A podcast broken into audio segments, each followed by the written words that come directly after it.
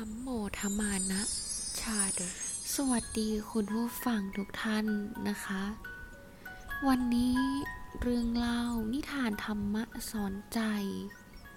จะพาคุณผู้ฟังทุกท่านไปฟังเรื่องราวของนกกระจาบวันทำงานที่แสนเหน็ดเหนื่อยเมื่อยล้าแบบนี้เราอยากให้ทุกท่านปล่อยวางผ่อนคลายพักกายพักใจฟังเรื่องราวดีๆกับเราฟังนิทานชาดกข้อคิดดีๆนำเอาข้อคิดไปปรับใช้ในชีวิตประจำวัน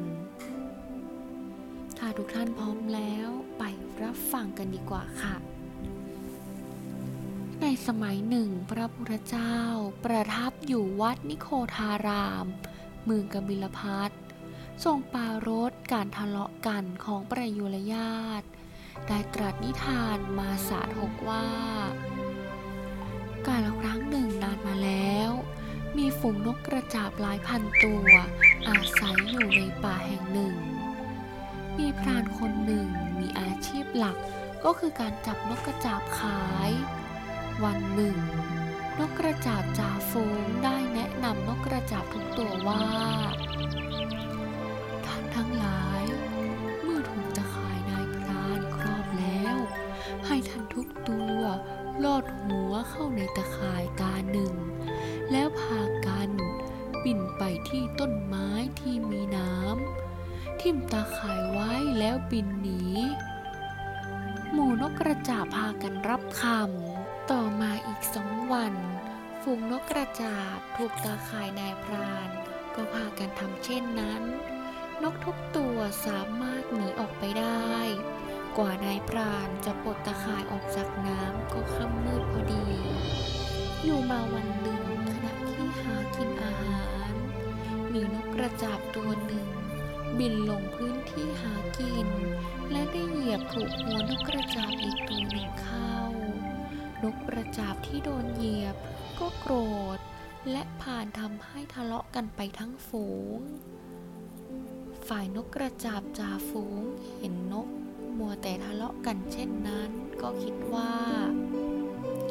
ขึ้นชื่อว่าการทะเลาะกันแล้วย่อมไม่มีความปลอดภัยความพินาศจะเกิดขึ้นจึงได้พาบริวารส่วนหนึ่ง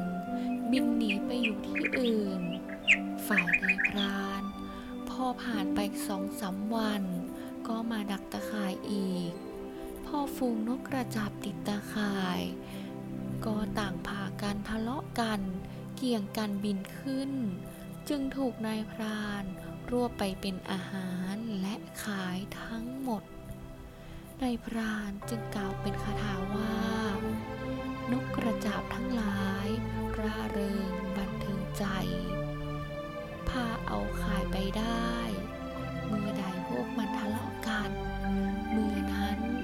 พวกมันจักตกอยู่ในเงื้อมือของเรานิทานเรื่องนี้สอนให้รู้ว่าการทะเลาะกันนำมาซึ่งความพินาศก็จบกันไปแล้วนะคะกับเรื่องราวของนกกระจาบ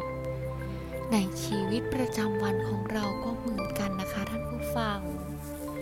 การแตกความสามัคคีการทะเลาะเบาะแว้ง